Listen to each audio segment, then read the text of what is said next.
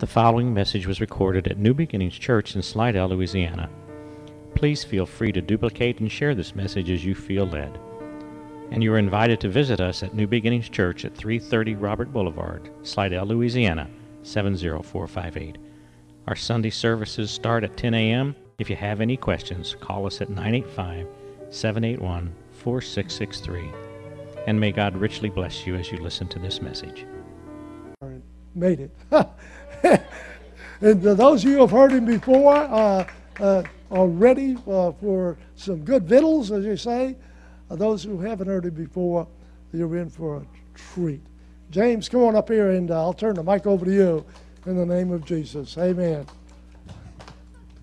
He made it through the New Orleans traffic. Yeah, thank you so much for your patience. I, I was should have left earlier, but I was in traffic on I-10. There was a, a wreck on I-10 before I even got across the lake, and all I saw was a, sea of red taillights. So I called Morris and Pat. But anyway, some somebody prayed because something opened up. I really appreciate you guys coming out tonight. Um, good to see everybody. Good to see you. I was thinking driving over here that it's always a blessing when I come here because I feel so encouraged and um, just loved and just really um, received. It's really a blessing just to be here. Um, I want to share some thoughts tonight about um, how, to, how to minister to a, a fallen believer.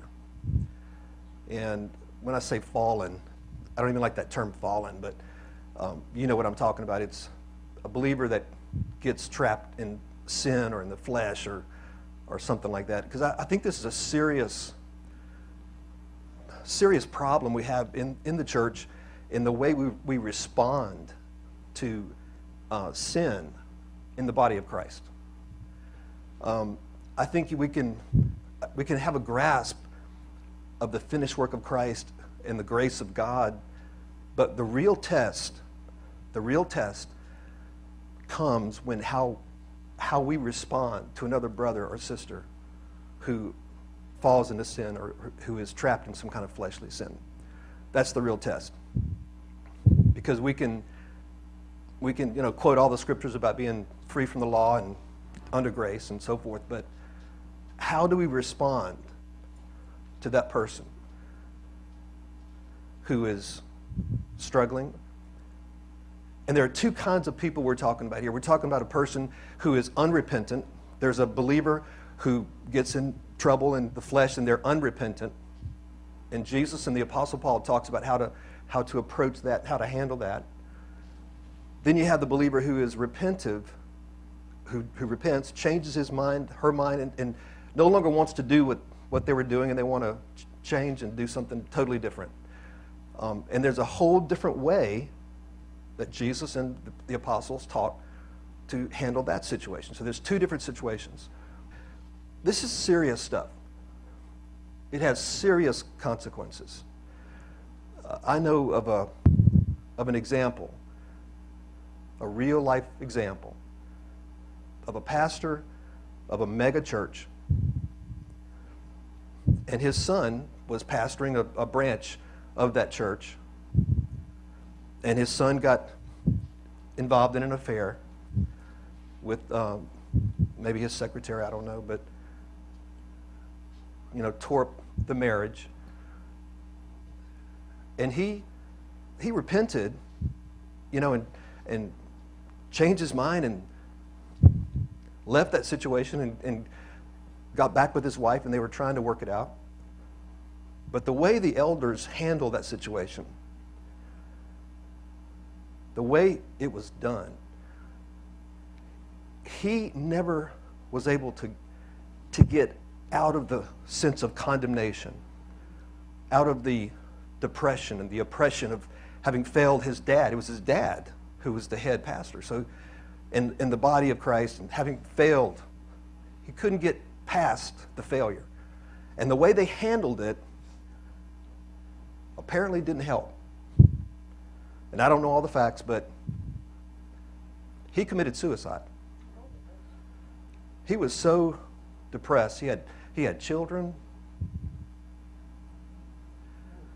This is serious consequences, how we respond to a brother or sister who falls.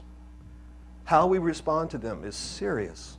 And that's an extreme case, but there are millions of believers who have been tricked by the enemy, have fallen, um, they've gotten back up, and where they needed the encouragement of the body of Christ, they didn't get it. And they maybe left the church forever. They're still believers, they're still in Christ, God's still with them. God's still ministering to them, even though if the body is not, if the church is not, God's still with them. It has severe consequences how we, when we don't show His grace to those who need it the most. The point I want to make tonight is this we give way too much power to sin. Way too much power to sin. We talk about grace, grace, grace, grace. But when you have a brother or sister who has fallen and who has repented, who has changed their mind about it, and they want to fix this, they don't like what they're doing. They hate what they're doing. Romans 7, I hate what I'm doing, Paul says. I do what I don't want to. The very thing I don't like, I do, and I'm struggling. When that brother or sister doesn't have the grace and the ministry of the life of Christ to help them get through that, then we really don't get grace. We really don't. And I'm not talking about this church, I'm talking about in general. You know, the body of Christ in general.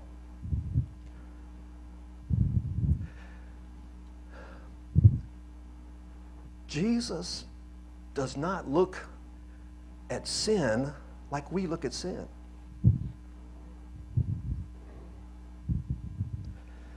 Behold the Lamb of God who took away the sin of the world. He looks at mankind as lost sheep. He looks at mankind as a lost coin of great value. He said, This is my father. It's, it's, like a, it's like a man had two sons. And you know the story of the prodigal son? And here's one son who says, I wish you were dead. I wish you were dead, father. I want my inheritance now. And that's basically what he was saying when he says, I want my inheritance. He goes, I wish you were dead. I just want my inheritance. And the father gave him what he asked for, and he went out and spent all his money and, and riotous living with prostitutes and, and drunkenness and whatever he did until he ran out of money, and then he ended up in a pigsty and and he realized, you know, my, I had a better life back home as a, uh, my father's servants lived better than this. And he came to himself and he realized, this is not right. He repented, he changed his mind. He had a speech prepared to tell his papa how he didn't deserve to be his son. If I can just be one of your servants, I was wrong. I shouldn't have done it. I love you, Papa. He was thinking about his speech. His father was looking down the road every day. And one day he saw it. And he ran to him. And Jesus says, This is what my father's like. And I love that parable because God's a king. Kings don't have to run anywhere. Kings say it and it's done. They declare it and it is. They don't have to run anywhere. But Jesus said, My Father is like this. He ran to him and embraced him. Before he could give his 1 John 1 9 speech about confession of sin and getting back right with God and all of that, before he could give any speech, the Father said, Bring the robe, bring the ring, bring his sandals, kill the fatted calf. We're going to have a party. Of course, that angered the other brother, the brother who didn't really ever know his dad. He just lived in a relationship with his dad based on keeping the rules and doing good deeds, but he never really knew the heart of his father because he never even knew his father enough to know that he could ask for a fatted calf and have his own party if he wanted to. But he never even thought about doing that because he saw his dad as someone stern. He didn't really know his dad. So the legalist doesn't even know the heart of the father. The prodigal son saw a, a part of his father he never knew existed. And that prodigal son from that date forward was a different person. Let me ask you this which, which pastor would you rather have? A pastor who is rigid with keeping the law and being obedient and never really letting his weaknesses show, or the pastor who has a horrible failure of the flesh but repents and comes back to God, so to speak? Not that he ever left God, God didn't leave him, but he comes to his senses and he realizes this is death, it's not life, and I want life. I want to walk in the Spirit. And now he sees the heart of God like never before. And he can minister the mercy of God, the heart of God like never before. I'd much rather have the prodigal son pastor because he knows God. David said when he failed, he committed adultery and then murder to hide his adultery. And then God, you know, showed him what, what he did. And, and, and David cried out to God and says, Oh, God, you know, blot out my transgressions. He goes, Now I can teach transgressors thy ways. Now, now he's at a place where he can, he can minister in a way he never could minister before to people and tell, who, tell people who God really is. He saw the mercy of God. He saw, actually, David saw prophetically the new covenant that was coming. So, anyway, it's, it's serious stuff. You know, it's, it may not be an extreme case where, like the, the example I gave, where the, where the young pastor committed suicide, but I mean, that's horrible. The church can do better than that.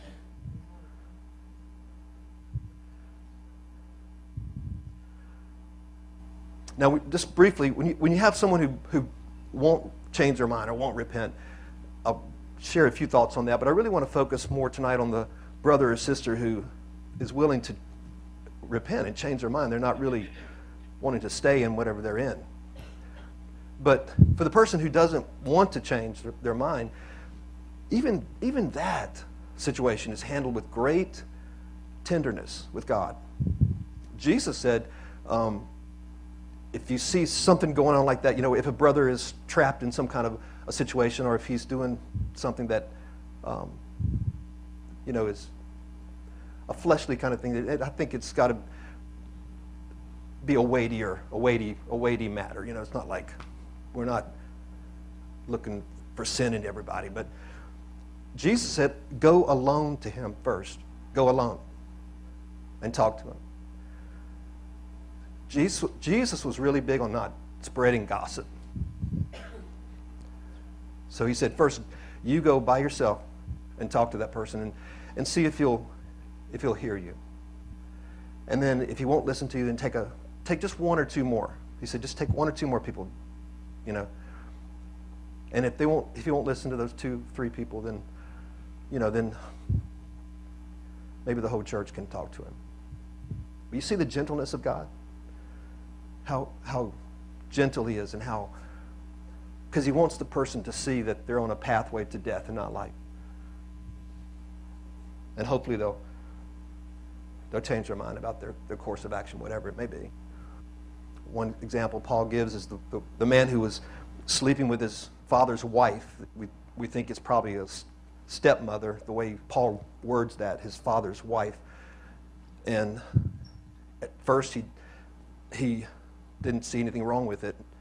And that's when Paul had the church, you know, talk to him and address it. Well, he, he changed his mind. He repented. In the second letter, the first letter to the Corinthians, he mentions the, the issue. In the second letter to the Corinthians, he mentions how this brother has repented and changed his mind. And, and he said, Confirm your love to that brother, lest you be overcome with sorrow. For we're not ignorant of Satan's, Satan's devices, his schemes to bring us down in condemnation and depression. So in the second letter, he was really strong with the church and, and reach out to that brother and embrace him, bring him in. Then you have the other situation that the brother who, who you know, there's no problem with repenting. The person realizes, I don't want to do this. Romans 7, I hate what I'm doing. I want to get free of this. It's really important that we see the person as God sees them. You know, God is, His love is so awesome. Behold the Lamb of God who took away the sin of the world. We give too much power to sin.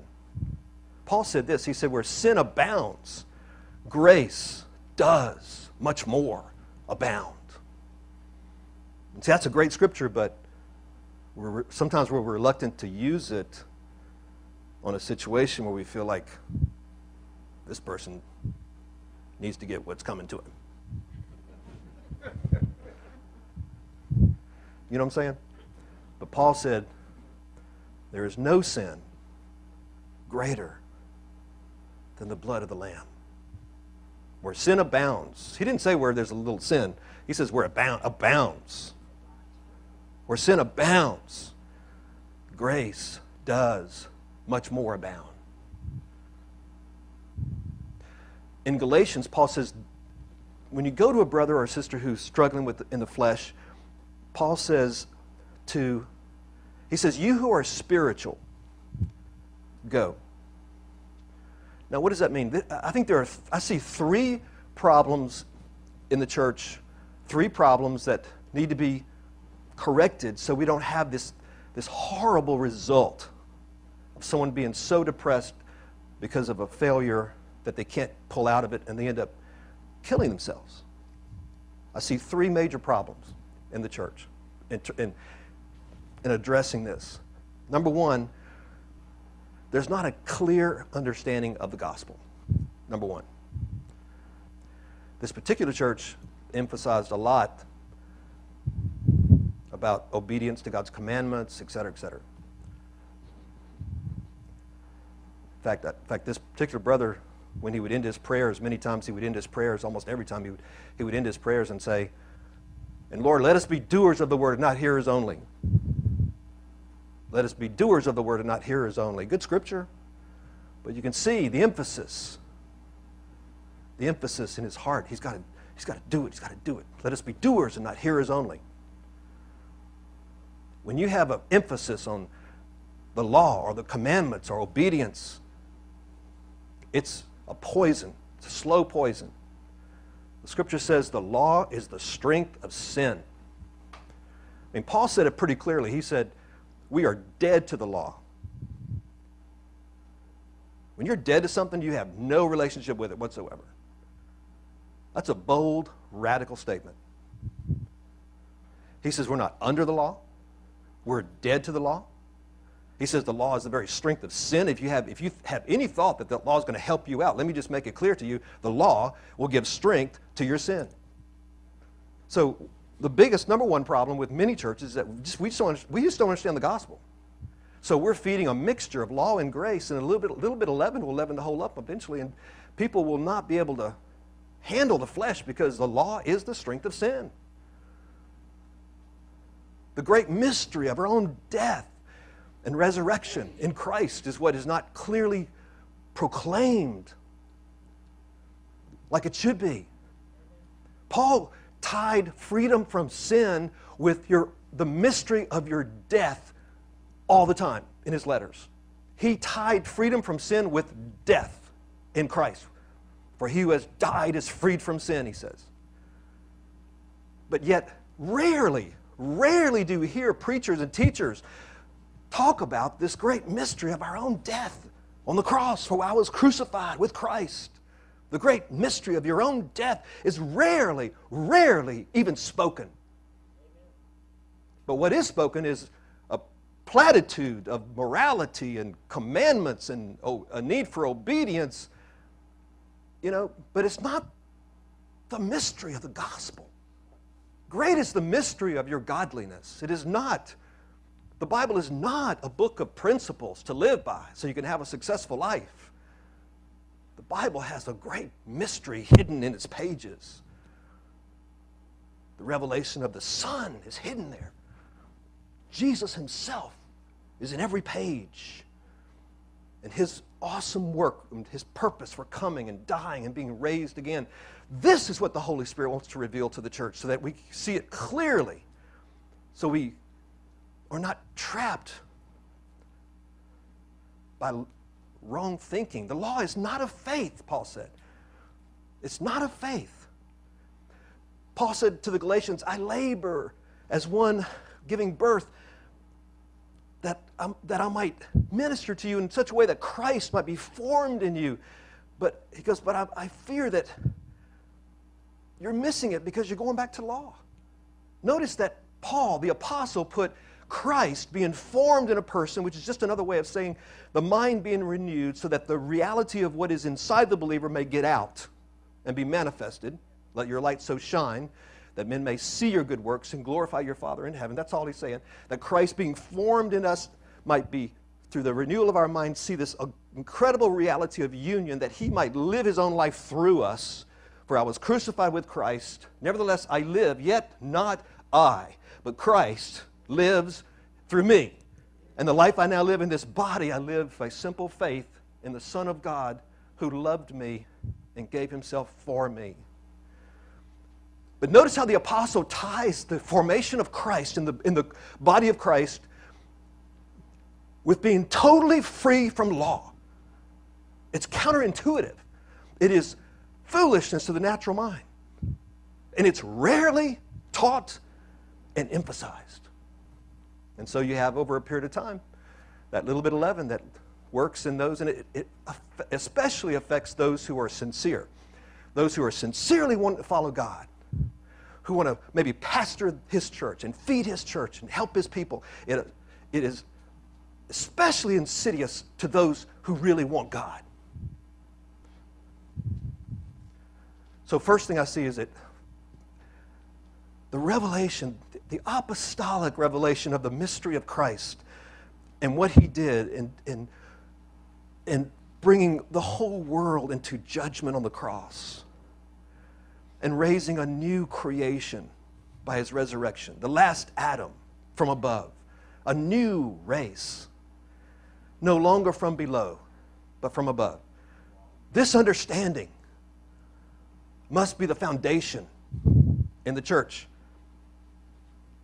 I, I, blame the church many times, generally speaking, when I see a lot of people that end up falling and having issues because they were, they were fed such a, such a mixture, a diet, a diet of wood, hay, and stubble, a mixture of law and grace.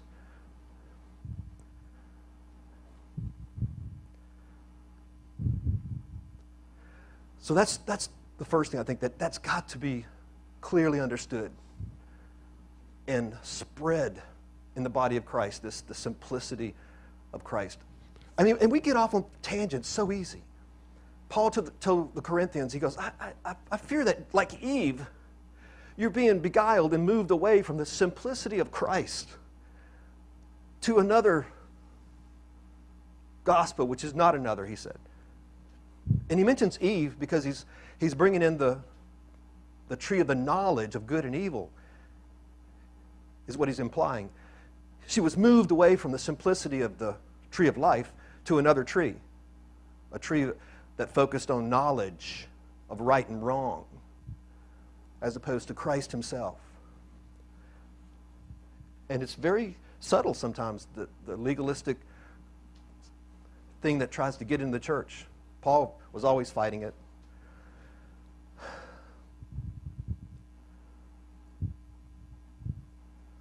Simplicity of Christ. To live is Christ. My life is Christ. See, it doesn't appeal, this doesn't appeal to the intellectual, it doesn't appeal to the, to the guy that wants to figure it all out and, and look brilliant while he's teaching it. It's simple. Christ, my life. Paul said, I'll consider all that education I had just dung compared to the excellency of the knowledge of Christ. See? God said, I put everything in my son, and then I gave my son to you. and I put you in my Son, and my Son in you, that you might have all things in my Son.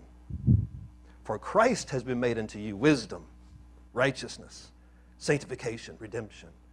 For all the treasures, all the treasures of wisdom and knowledge are hidden in Him. You see that? And God is glorified when we boast in Christ, in the simplicity of Christ. Paul says, I boast in Christ. He is my righteousness. For God confounds the, the wise with, with the gospel, with the foolish. He has made the wisdom of this world void, Paul says.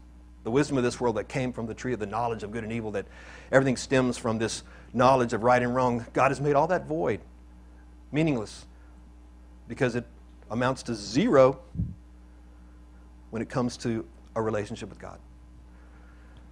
For apart from the gift of righteousness through God's grace, man cannot, cannot be saved and cannot know God cannot walk with God and cannot live forever.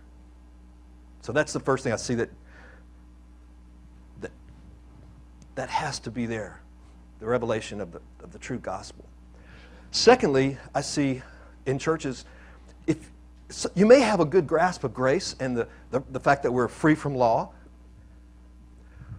but do we understand how to minister the spirit of life? And this is that verse we talked about a few minutes ago, where in Galatians, where Paul says, You who are spiritual, go to the brother who is entrapped in some fleshly thing to restore him, Paul says. Restore what? Restore his faith. So he's already, he's just as righteous as he's always been. God's still in him, he's still in God. He's a believer. But he's struggling, he's, he's trapped in some issue. And Paul says, when you go to, when you who are spiritual go to this brother, consider your own self, lest you also be tempted. In other words, you go with a, a humility that says, but for the grace of God, I, would be, I could be doing this exact same thing. You see the humility?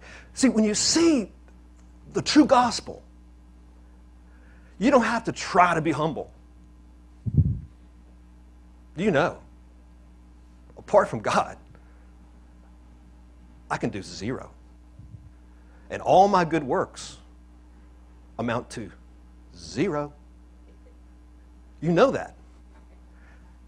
So when you really see the true gospel, you know, one of the most profound things Jesus said on the earth, this is the most pro, one of the most profound statements, and I think we read right past it, one of the most profound things ever said on the earth is when Jesus told Nicodemus, he was seeking for truth. And he said, Nicodemus, that which is born of the flesh is flesh. But that which is born of the Spirit is spirit. You must be born again, Nicodemus, or you cannot see the kingdom of heaven.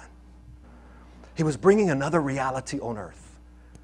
He was bringing another reality. And you can't see it unless you are born of the Spirit. Now, what is he saying there? He's saying that he was going to bring a whole, he was going to create a whole new race of people. That's why Nicodemus says, How can I enter my mother's womb and be born again? What are you talking about? See, he was, he was he, this is radical. See, the, the Jewish people had no concept, no concept of this flesh and spirit dichotomy. It was not revealed until Jesus came. This new creation was not revealed until Jesus came, what he was going to do. That eye has not seen, ear has not heard, it hasn't even entered in the mind of man what God is going to do. He's going to wipe out the Adamic race and raise a whole new race of men from born from heaven, and they'll walk the earth in union with God. Oh my God. Oh my God. I mean, first of all, who would have that thought? And secondly, how is he going to do that? You see what I'm saying? This was a whole different, that's why the Pharisees, you know, we hear this thing, and we're talking about this, how to minister the grace of God, right? And we, the Pharisees, Jesus said this to the Pharisees. He said, You're so concerned about the speck in your brother's eye, and you don't see the log in your own eye. Take the log out of your own eye. And then you can see clearly to take the speck out of your brother's eye. Now, I guarantee you, most people think what Jesus is saying is that don't condemn your brother over here because, of his sin, because you have a lot more sin than he does.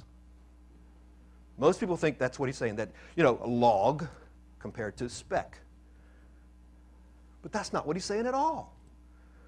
In context, he's talking to the Pharisees who have no concept of a new creation that's coming, have no concept of the flesh and the spirit, what God is about to do. And he says to the Pharisee, Pharisee, make the tree good, and you'll have good fruit. And he says, the Pharisee goes, How can we can't make the tree good? And he's giving him hints about what he was going to do. So, what's the log in the Pharisee's eye? And what's the log that still remains in the eyes of many who, who maybe understand grace but don't know how to minister grace? The log is a failure to see how to minister to the unseen new man looking past the flesh. If you don't see that, if that log's not out of your way, you will try to modify behavior with laws and commandments and pressure and fear and consequences. You'll think like the, the, the potter, the clay on the wheel, potter mentality. God used to deal like that with people. God used to deal like that with men. The clay on the potter's wheel and God putting pressure and making the potter. That used to be the way he dealt. You know why? Because there was no new creation. There was only flesh. And God dealt with natural men with, a, with law, which was for natural man, and He used pressure and consequences and all these things to mold men and change their behavior and test men and all these things because the new thing had not yet come. But when it came, the prophet said, Behold, He does a new thing. Consider not the things of old. Behold, He does a very new thing. You're not going to believe this. Isaiah said, Oh my God, who has believed our report? But we still think we're on the potter's wheel. We think God is using pressure to make us. That's, that's thinking with a log in our eye. He doesn't use pressure. Think about it. If you are a new creation raised up by the power of God, complete, holy, and blameless within a body, you have this treasure in earthen vessels. How do you get that life to manifest? Is it through pressure? Is it through law? Is it through what the, the weapons of the flesh? He who began in the spirit? Are you now made perfect through the flesh and the law and the way that things used to be done when there was no new creation? God, we don't have a clay potter wheel mentality as a, as a believer anymore. We have a new creation mentality, a death and resurrection mentality. Death and resurrection is final, it's done. It's done. He's not working on you contrary to the bumper sticker. He is not working on you, except in this sense. He is working on all of us to open our eyes more and more to what already is. That's the renewal of the mind. That's the progressive nature of the new covenant. The progressive nature of the Christian life is not trying to get somewhere that you're not, it's trying to see where you are. And that's a huge difference. Because that, when you see that, you're at rest. You're already there, man. You're seated with Him in heavenly places with the righteousness of God. Doesn't get any better than that with eternal life abiding within you, John says, then what remains, Lord? What remains is that the eyes of your new heart might be opened. That you might see the height and the width and the breadth and the depth of this great work of God, the unsearchable riches in Him, the inheritance that's in the saints, that your eyes might be opened more and more and more so, if that's true, how do you minister to someone who is a new creation It's a whole different, a whole different approach. We speak the truth to them in love, the scripture says. And that's, that's been just totally distorted in the church. Speak the truth in love. Yeah, tell him his sin. And then love him, even though he's a dirty, rotten sinner. First of all, no, no believer is a sinner. You're either a sinner or a saint. The Apostle Paul said those who are in Christ are saints, and those who are not in Christ are sinners. We were all sinners at one time. Because we believed on Him, He raised us up with Him, He sanctified us, past tense, and therefore we are saints. We are the holy ones because of what He did. And though we sin at times as believers and walk after the flesh at times, that doesn't make you a sinner. Paul said, if I'm sinning, does that mean Christ is the minister of sin as a believer? He goes, God forbid. He goes, no, of course not. But, but, Paul said, I do not go back under the law in my thinking and make myself a transgressor. Paul says, You're not under the law anymore. You have died in this great mystery and been released from this earth. We once were joined to the flesh, married to the flesh, married to the Adamic race. Our husband was the flesh, so to speak, Romans 7. But through the body of Christ, he became sin for us, that through his death, our husband, the flesh, the Adamic connection, might die. And you, the real you, the inner you, the wife, in this metaphor, is free now to marry another, even Christ, raised from the dead. Your new husband is the risen Christ. And he was he took on the sins of, the, of the, all the Adamic race that the, that the Adamic race that we were married to might die. You were not married to the law. That's another wrong teaching. You're not married to the law. That's wrong teaching. You're not married to the law. You're married to the flesh, under the jurisdiction of the law. And to be free from the jurisdiction of the law, Paul said you must die because once you die, you're free from that, that law that says you can't remarry. The law never dies. The metaphor doesn't work anyway if you think you're married to the law, as Paul is saying, because the husband's the one that dies. So you're married to the law, the husband dies. The law doesn't die. Well, I, I die. Yeah, but that's not what the metaphor says. It's confusing. Because you're not married to the law, you're married to the flesh, which is why Paul says in Romans 7 and 8, he goes to great length to talk about we're no longer in the flesh, but in the spirit. If Christ be in you, you're not, you're not in the flesh, but in the spirit. The mind set on the flesh is death. The mind set on the spirit is life. See, Romans 7 and 8, he, he drives the point home. This dichotomy, this apostolic revelation of a new creation. See? You are, you are, you are, you're, you're out of here. You're not under the law anymore. You're not in this realm anymore. You have been, you have died, and therefore the jurisdiction of the law no longer can hand to touch you. That's the great mystery of his death and resurrection. And having been joined to him, we have, we have been translated from the kingdom of this darkness where law rules and condemnation, translated from the kingdom of this, of this darkness into the kingdom of the beloved Son. As we walk the earth now, not when, not when this body dies only, but now. Past tense, translated. And we see this other reality where God has become my Father and I have become as righteous as God as a, with a gift, as a gift, with God's own righteousness. Condemnation is impossible in this realm. Impossible. That's what you say to a brother who's struggling with all boldness. That's what you proclaim. You who are spiritual, go to him. Not you who are legalistic.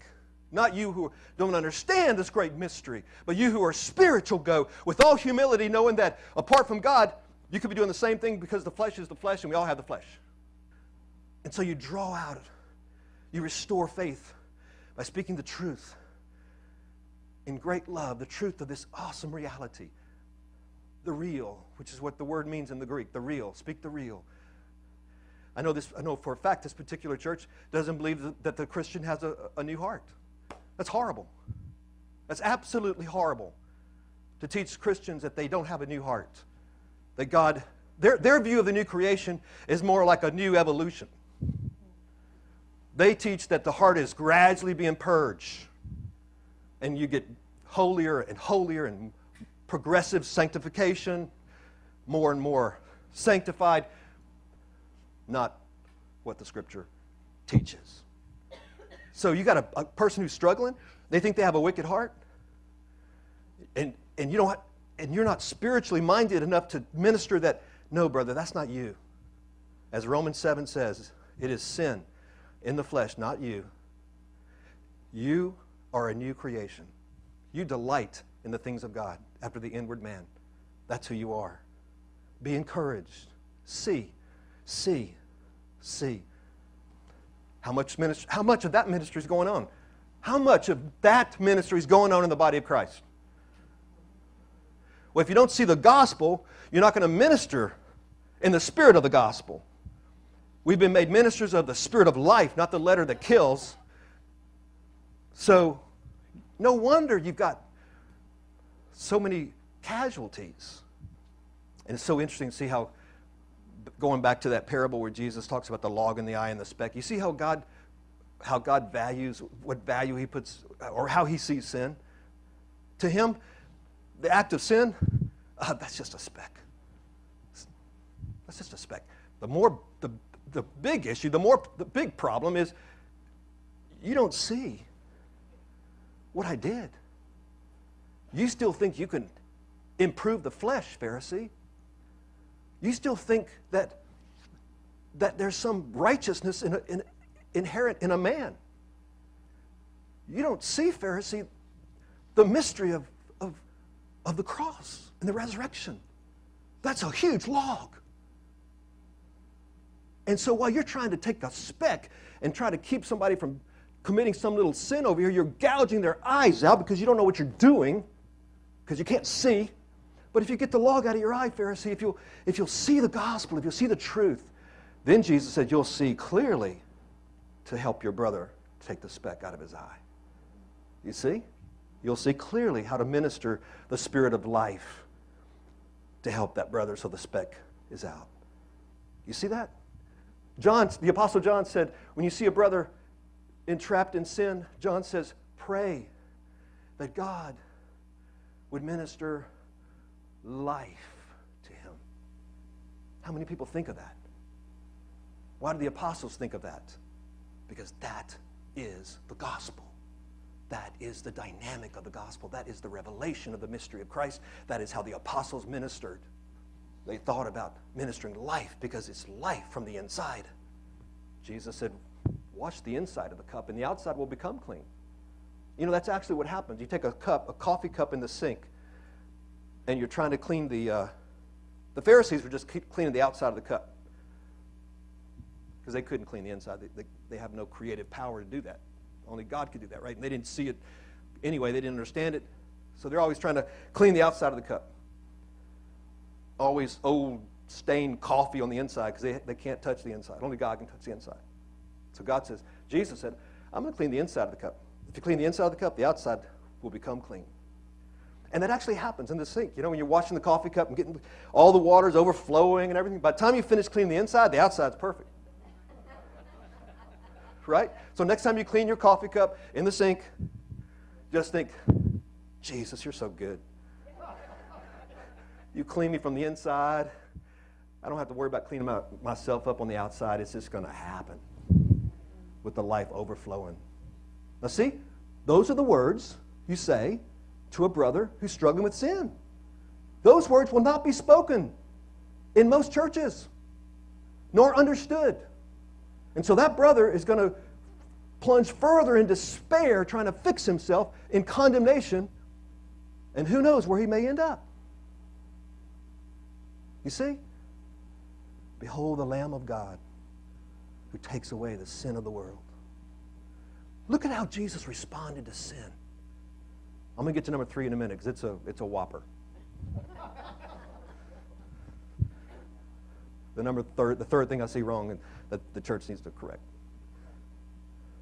But look how, look how Jesus responded to sin. The sinners. Zacchaeus was cheating his Jewish brothers, working for the Roman gov- government, taking too much in taxes and you know, pocketing too much. And they hated Zacchaeus because he was, they knew he was taking too much, but they couldn't do anything about it because he had the protection of Rome. One of, his, one of their Jewish brothers were a traitor. Jewish little Jewish couples trying to make a living and work hard in their farms and fishing and so forth. And here comes Zacchaeus, and he takes way too much in taxes, and we can't say a thing about it because the Romans will come down on our heads. Zacchaeus, such a crook. Like somebody else I know.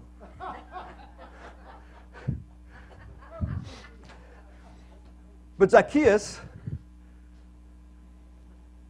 he was seeking. I think he was just not happy with his life. And he climbed a tree so he could get a, a better view of Jesus. Now, here's Jesus' response to this crook. He says, Zacchaeus, I'm going to have dinner at your house today. And the people around him said, Do you know who that is? Oh my God, he's going to have dinner with Zacchaeus. Did you hear that? And Zacchaeus was so excited. Really? You want to, with me? And Zacchaeus comes up off the tree and, oh, this way, this way, Master, this way. And he put the food out and everything. And all Jesus did was just love on him.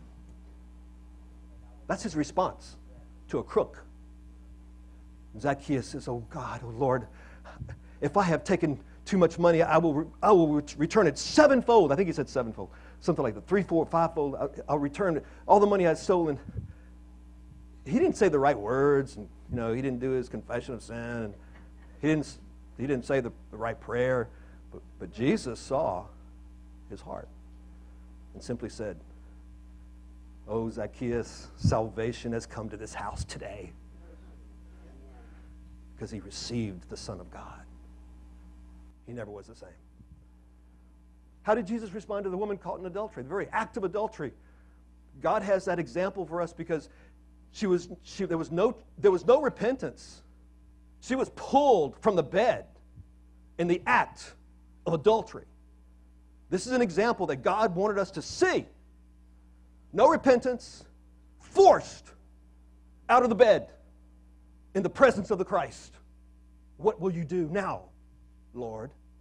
Moses said she is to be stoned to death. And the Lord reached down and began to write on the ground. And like I've said here before, I believe, I don't think he was writing anything. People have all these theories about, oh, he's writing the Ten Commandments. No. he's just doodling people. He just does not want to look at the woman and meet her eyes in the context of condemnation. He will not look at her yet until he gets these rascals out of here. You see it? So he turns on them and looks them right in the eye, probably picked up a stone, and said, He who is without sin, let him cast the first stone. And then he went down again and doodled some more, not looking at the woman. One by one they left, beginning with the oldest, because they have more sin. The young, the young ones were like, come on, we're going to have a stoning today. And everybody's leaving. And, you know, this, finally the young ones left. And it was just him and her.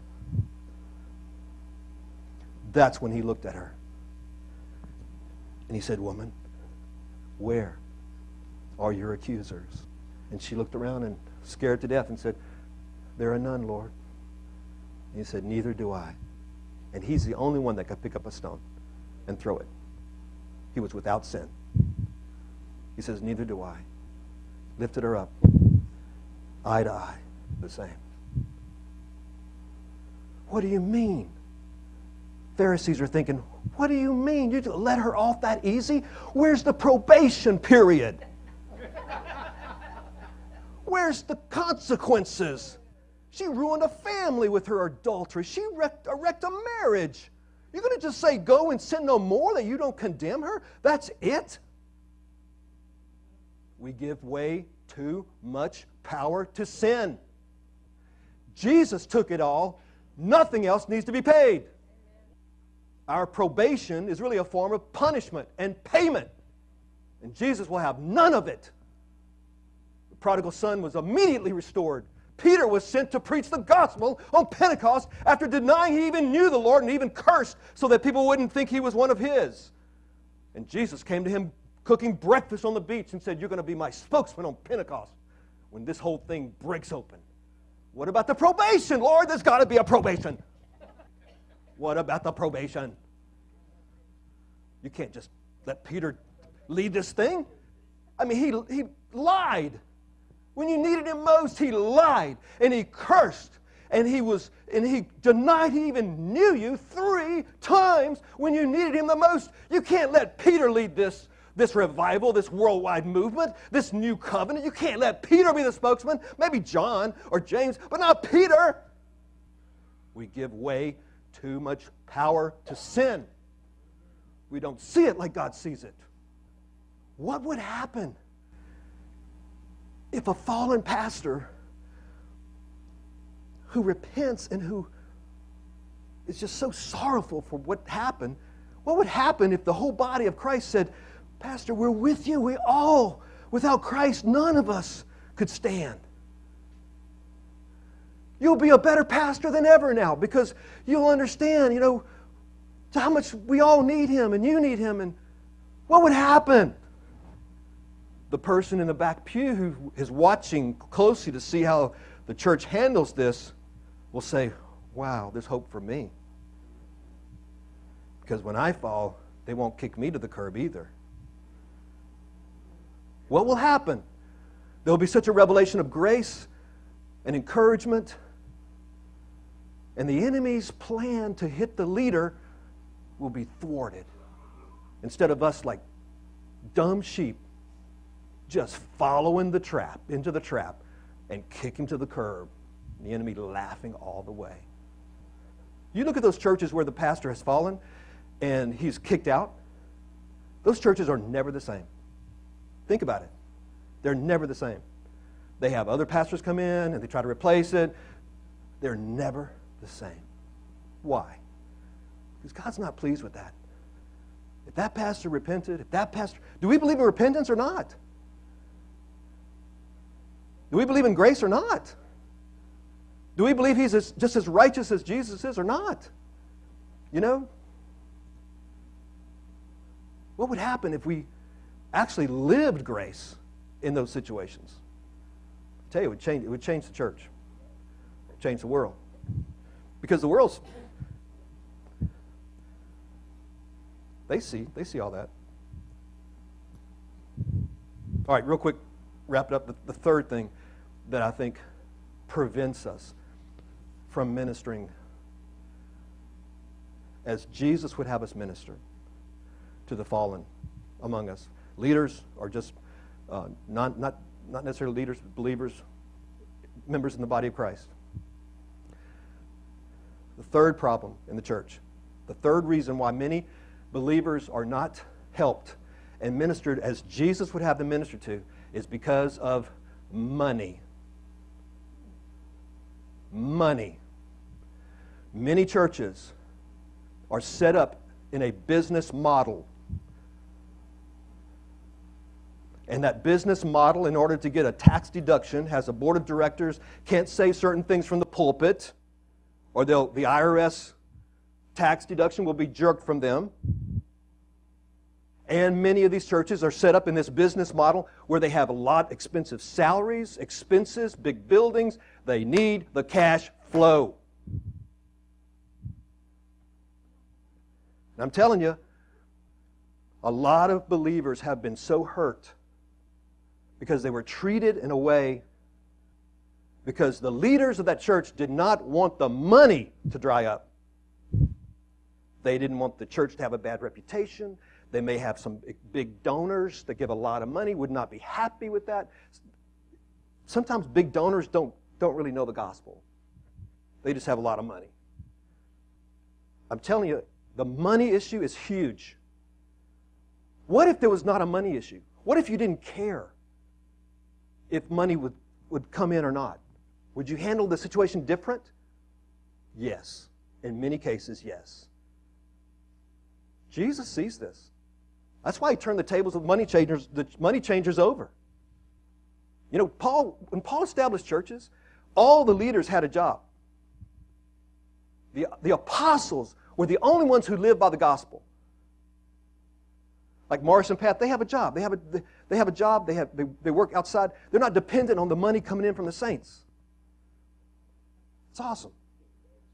It's awesome. She said you'd be in bad shape. that's how that's how Paul set up the churches. Paul Paul would go read about it read about it in the, in the book of Acts. How he set up the church in Ephesus. You see where he would raise up elders. All the elders had jobs. As an apostle, he could live by the gospel, but he said, I choose not to so I can set an example for the elders and show them how laboring and working with their hands, that they can take care of their own needs and take care of the needs of the body and so forth. When you have a, a business model as the church, where money and cash flow is huge, to pay salaries, to pay expenses, and so forth, it affects how you teach and what you teach. That's why you see some pastors that say they understand grace, and, but they still, te- they still teach tithing. They say they understand the new covenant, but they still mention tithing. Tithing is not new covenant. Absolutely not. Tithing is old covenant, old law, 10%. Release the people to be givers, Paul said. Paul said, cause them to see the, the Christ who was rich became poor for us. Cause them to see him and his greatness and his good generosity, and they will give way beyond 10%. Release the saints to be who they are. As God has prospered you and purposed, your purpose in your heart, so give. That's what the apostle taught. Nowhere does the apostle ever teach tithing. But when you have a business model that requires major cash flow and major expenditures and a pastor that makes over 100,000 a year or whatever it is, and that's all he has, the only income he has, you better believe they're going to teach tithing. You better believe they need the cash. And you better believe they're going to respond differently to a brother who falls or a sister who falls in the church because they do not want to lose any members and lose cash flow. They're going to act differently. I'm telling you, they, they do act differently. And in the boardrooms of churches, it happens all the time. And God sees it. And so these people go out in despair because we don't want this. This messes up our reputation. We, this is too messy. We don't want this to be, we got to put you on probation for a year. Out of the way. And we'll tell the church we're working on you because we don't want we don't want anybody to know or anybody to be offended that we're letting you still be among us. You see? It's corrupt. It's corrupt. The simplicity of the church been lost in our zeal to, to get donations. To get donations, we need tax credit. To get tax credit, we have to have a board of directors, and we have to set it up like a corporation, nonprofit. IRS tells us we can't endorse a candidate from the pulpit or we lose our nonprofit status, so we can't say certain things from the pulpit. Hmm. Yeah. You think Jesus would start a church by, by setting up a 501c nonprofit corporation? Really? Think about it. Jesus, would he start a church by setting up with a Secretary of State a 501c nonprofit corporation so he can have people donate so they can get a tax deduction? Think about it. It's ridiculous, isn't it? And the point is, the money factor affects how we treat the fallen. It happens all the time in churches mainly the big churches because it's a big, big expense. A lot of money. Got a donor that's giving a million dollars a year. We don't want to make him mad. He's paying our mortgage. But why the heck do you have to have a million dollars a year anyway? See, that's the problem.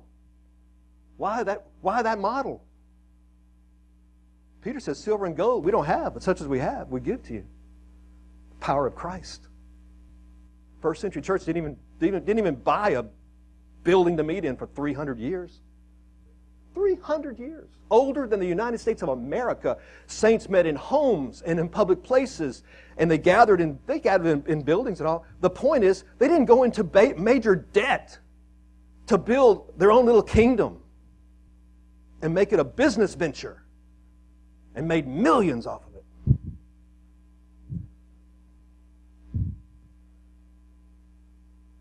So when we see the true gospel, we'll know how to minister in the dynamic of the Spirit. And hopefully the wineskin, the wineskin, will be set up in such a way, the simplicity of the wineskin, as Jesus intended it to be set up through the apostles, that the new wine might flow and bless and minister life. A new wineskin for a new wine. I believe that there are millions that have this vision in the church. They may not be leaders now, but they will be leaders tomorrow. God is calling them. And the model that they will set up, the new wineskin that will flourish with the revelation of the gospel, will be a sight to behold. Then they can just encourage each other to give to each other. Yeah, don't worry about giving. We, we don't have any. You know, we got a few expenses here. You know, yeah, we got to rent this. We got to rent this building. We got a few things here. You know, but yeah, you see your brother in need. Don't let your left hand know what your right hand is doing, man. Don't don't don't go through us to get some tax deduction. Help your brother. You want to help your brother pay their rent? Go for it. You see the simplicity of it? Encouraging the body to give to each other. As you see your brother in need, help him out. You don't have to go through us. You don't have to tell us about it. We don't have to know about it. Oh, it solves so many problems. Release the body to be who they are. See what kind of ministry would be released among the body of Christ, encouraging each other.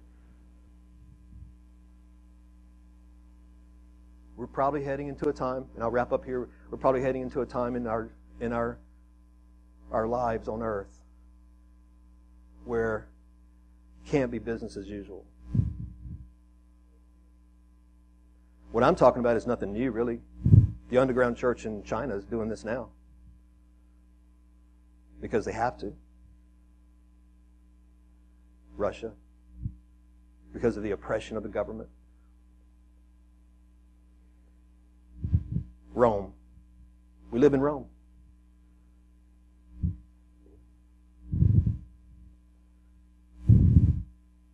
We must be wise as serpents and harmless as doves.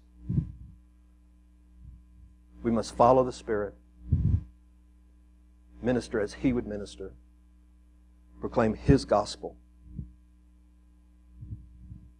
and call the world to see Behold, the Lamb of God who took away the sin of the world.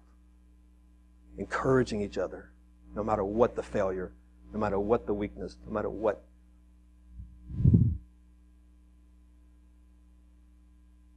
where sin abounds, grace does much more abound. Awesome. Lord, thank you so much for helping us see these things.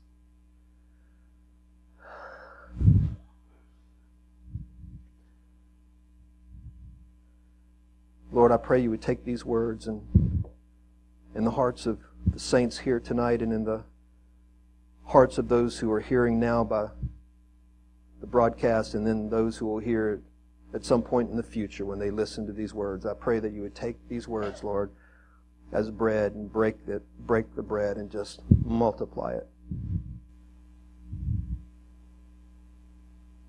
Help us see, Lord, simplicity of Christ.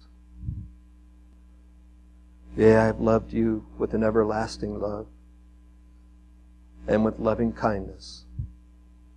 I draw you to myself. Nothing shall separate us from the love of Christ. No sin, no trouble, no sickness, no height, no depth, no angel, no principality. Nothing can separate us from the love of God that is in Christ Jesus. Greater is he who is in us than he who is in the world. Oh. Amen. Thank you, James. Good word. Good word. Thank you. Amen. Amen. Hallelujah. I always want more. it only comes for one night. we got to get you on a, on a longer stay uh, in the future. So, uh, with that said, uh, there is a love offering basket in the back. I know he said don't give, but uh, give. I didn't say don't give. He said don't tithe. And our little thing on the back says don't give grudgingly or out of necessity, but give out of out of a cheerful heart. So give cheerfully as uh, the Lord leads you uh, for James's ministry and uh, for his life and bless him. Okay, let's all stand. Anything you anything you give tonight, I want it to stay here in this body to help this church out. So uh, please do give as God purposes in your heart to give and and uh, encourage Morris and Pat. But uh, anything you give will stay here in this body to help out Morris and Pat. Thank you very much. Thank you. That's very generous of you. Uh, you've done that before. I never presume anything. Uh, you know, uh, uh we give as the Lord uh, prospers us, and so we do. Uh, so thank you for coming out. those of you who don't normally attend New Beginnings Church, thank you for being here. those of you who do attend New Beginnings Church, don't forget to be here Sunday. And don't forget what's going to happen this weekend. Something big. Fall back. Fall back. Always fall back, regroup, and run like crazy on Tuesday. All right? the clock will go back one hour. Some of you will be here an hour earlier. That's fine. We'll give you something to do. All right? Don't worry about it. Father, we thank you in the name of Jesus. We proclaim your blessings upon James. I thank you for him, for Cindy, his wife, his children. Bless them uh, for letting uh, James come tonight and be with us. Father, watch over us as we go our separate ways. Give us safe travel. And uh, Father, get us into our beds safe and sound tonight. And we might get a good night's sleep and wake up tomorrow. If you're so generous to give us a new day, that when the sun breaks forth in that eastern sky, uh, we'll be aware that your compassions never fail, that they are new every morning. Great is thy faithfulness. In Jesus' name we pray. Amen. Amen.